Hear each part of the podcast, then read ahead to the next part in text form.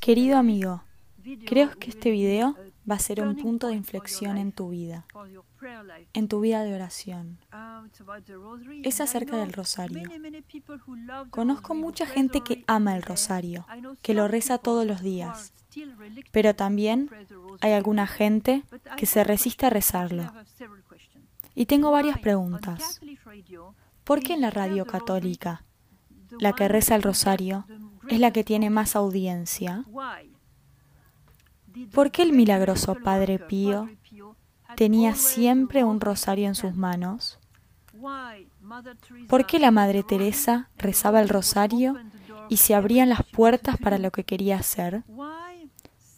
¿Por qué Satanás tiembla con simplemente nombrar a María al rezar el rosario? ¿Por qué es el rosario la oración de los tiempos modernos?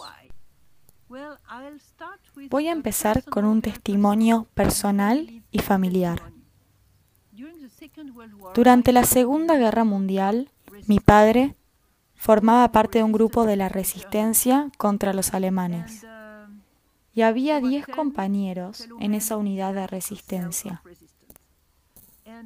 Pero desafortunadamente, uno fue atrapado por los alemanes y le pidieron que les revele los nombres de sus compañeros.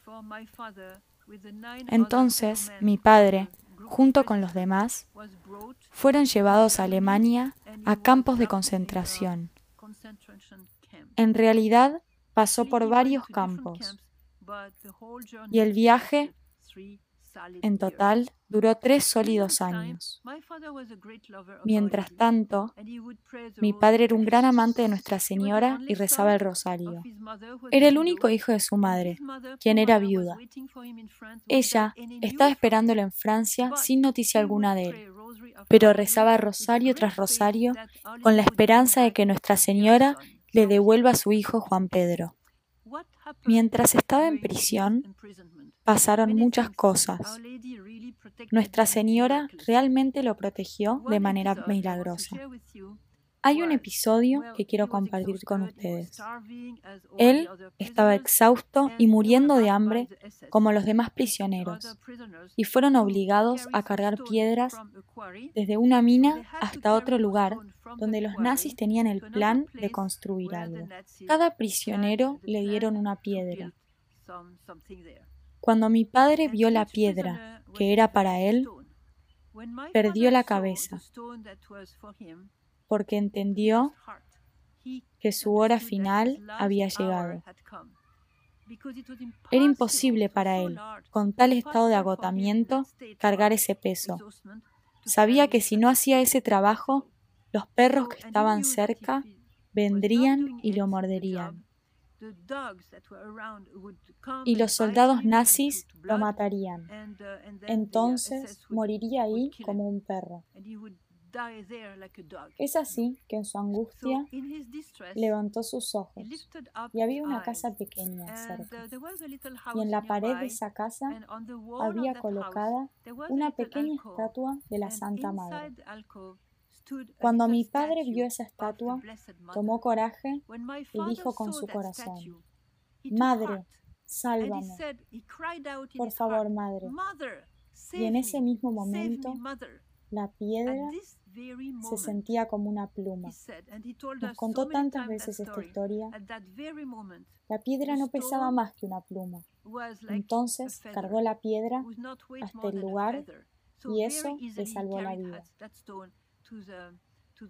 Para resumir esta historia, de los 10 hombres arrestados por el Gestapo en Francia, él fue el único en volver a casa. Y para la alegría de su madre, y para mi alegría, porque gracias a eso yo nací. Porque justo después de eso, mis padres se casaron, luego de la Segunda Guerra Mundial. Yo nací en 1947, así que eso me salvó también. Es así que mi padre nunca dejó de rezar el rosario todos los días. ¿Sabías que cada Ave María que le rezamos a ella es ofrecerle una rosa? Y Nuestra Señora ama las rosas. Escucha lo que dijo en febrero de 2017. Queridos chicos, apóstoles de mi amor, oren con el corazón y muestren con sus obras el amor de mi Hijo. Este es para ustedes la única esperanza. Este es para ustedes el único camino para la vida eterna. Yo, como su madre, estoy con ustedes y los escucho. Las oraciones que me ofrecen son las rosas más bellas de amor para mí. No puedo no estar ahí donde huelo el perfume de las rosas. Hay esperanza. Así que cada vez que recen el rosario, sea una decena o un rosario completo, ella huele el olor a rosas y dice que no puede no estar ahí. Así que si quieren invocar la presencia de Nuestra Señora, que pisa la cabeza de la serpiente, solo recen el rosario.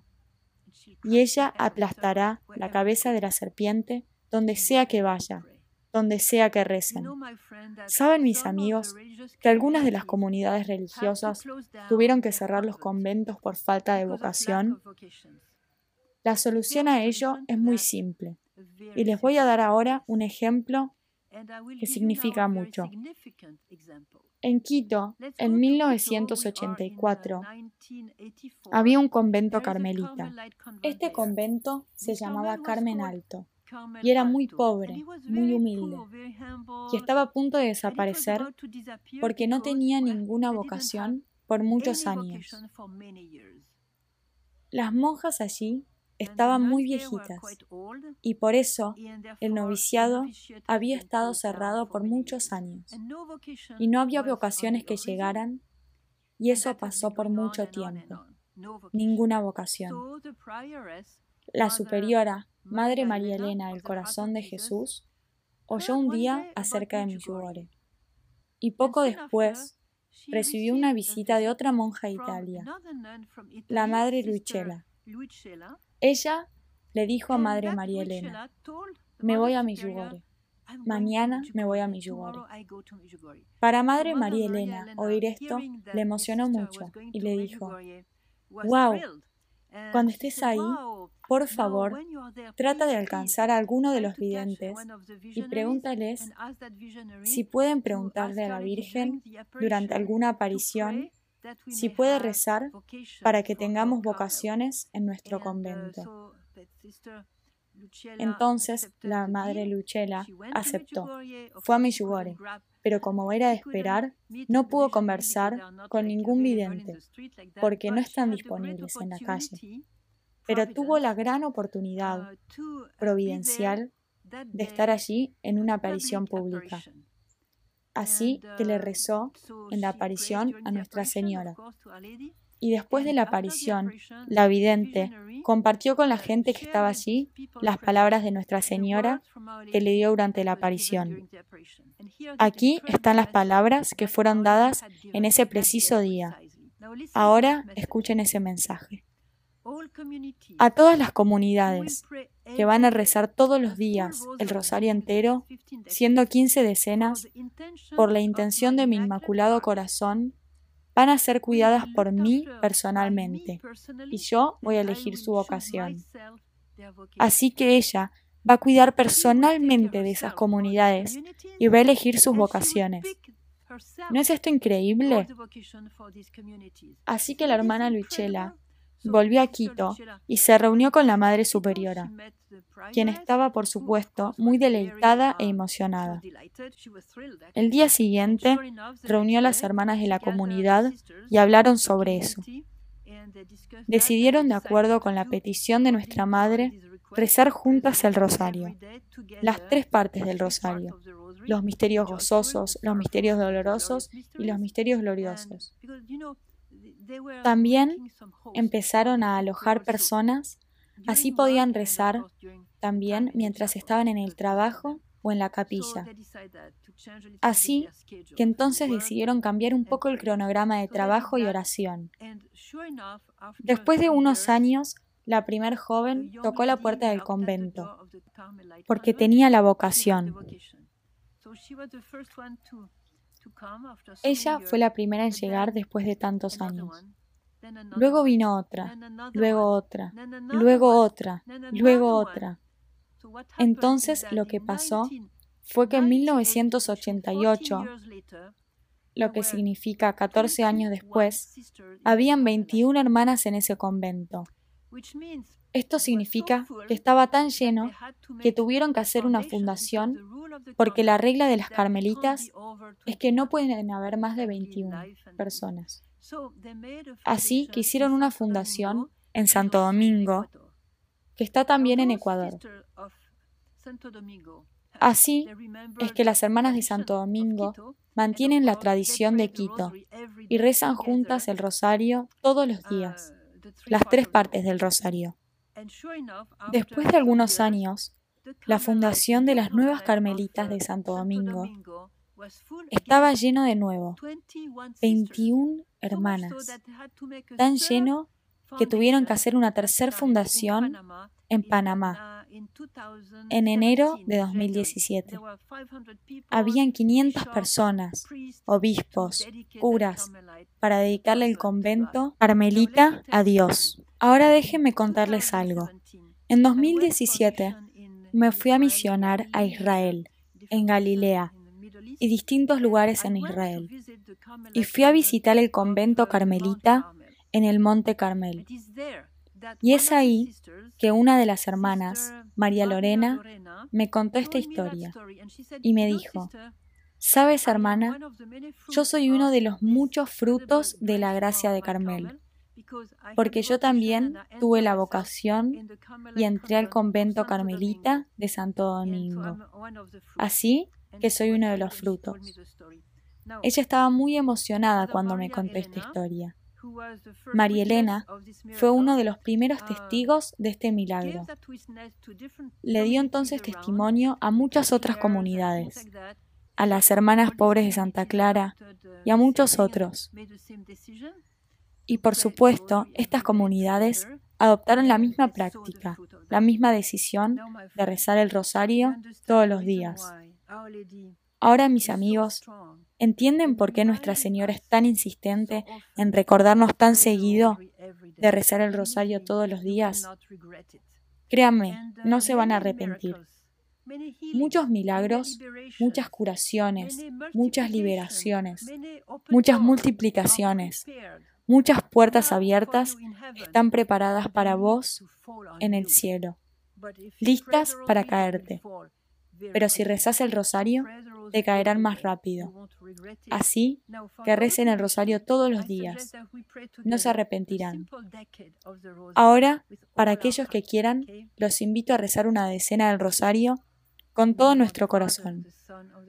En el nombre del Padre, del Hijo y del Espíritu Santo. Amén. Padre nuestro, que estás en el cielo, santificado sea tu nombre. Venga a nosotros tu reino. Hágase tu voluntad en la tierra como en el cielo. Danos hoy nuestro pan de cada día. Perdona nuestras ofensas, como también nosotros perdonamos a los que nos ofenden. No nos dejes caer en la tentación y líbranos del mal. Amén. Dios te salve María, llena eres de gracia el Señor es contigo. Bendita tú eres entre todas las mujeres, y bendito es el fruto de tu vientre Jesús. Santa María, Madre de Dios, ruega por nosotros pecadores, ahora y en la hora de nuestra muerte. Amén. Dios te salve María, llena eres de gracia, el Señor es contigo. Bendita tú eres entre todas las mujeres, y bendito es el fruto de tu vientre Jesús. Santa María, Madre de Dios, ruega por nosotros pecadores. Amén. Dios te salve María, llena eres de gracia, el Señor es contigo, bendita tú eres entre todas las mujeres y bendito es el fruto de tu vientre Jesús. Santa María, Madre de Dios, ruega por nosotros pecadores, ahora y en la hora de nuestra muerte. Amén. Dios te salve María, llena eres de gracia, el Señor es contigo, bendita tú eres entre todas las mujeres y bendito es el fruto de tu vientre Jesús. Santa María, Madre de Dios, ruega por nosotros pecadores, ahora y en la hora de nuestra muerte. Amén. Dios te salve María, llena eres de gracia, el Señor es contigo, bendita tú eres entre todas las mujeres, y bendito es el fruto de tu vientre Jesús. Santa María, Madre de Dios, ruega por nosotros pecadores, ahora y en la hora de nuestra muerte. Amén. Dios te salve María, llena eres de gracia, el Señor es contigo, bendita tú eres entre todas las mujeres, y bendito es el fruto de tu vientre, Jesús. Santa María, Madre de Dios, ruega por nosotros pecadores, ahora y en la hora de nuestra muerte. Amén. Dios te salve María, llena eres de gracia, el Señor es contigo. Bendita tú eres entre todas las mujeres, y bendito es el fruto de tu vientre Jesús. Santa María, Madre de Dios, ruega por nosotros pecadores, ahora y en la hora de nuestra muerte. Amén. Dios te salve María, llena eres de gracia, el Señor es contigo, bendita tú eres entre todas las mujeres, y bendito es el fruto de tu vientre Jesús. Santa María, Madre de Dios, ruega por nosotros pecadores, ahora y en la hora de nuestra muerte. Amén. Dios te salve María, llena eres de gracia, el Señor es contigo. Bendita tú eres entre todas las mujeres, y bendito es el fruto de tu vientre Jesús.